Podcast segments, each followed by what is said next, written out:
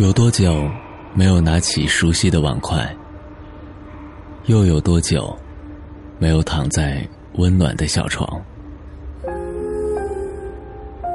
在外漂泊，你是否已经陌生了回家的路？二月，你的感受总是最丰富的，久违的相聚，熟悉的笑脸。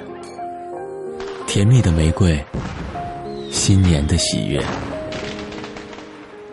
念念不忘的，一定是父母烧的饭菜。偶尔流泪，也一定是在想念你的家乡。少一点烟花，多一些陪伴；少一次晚归，多一点祝福。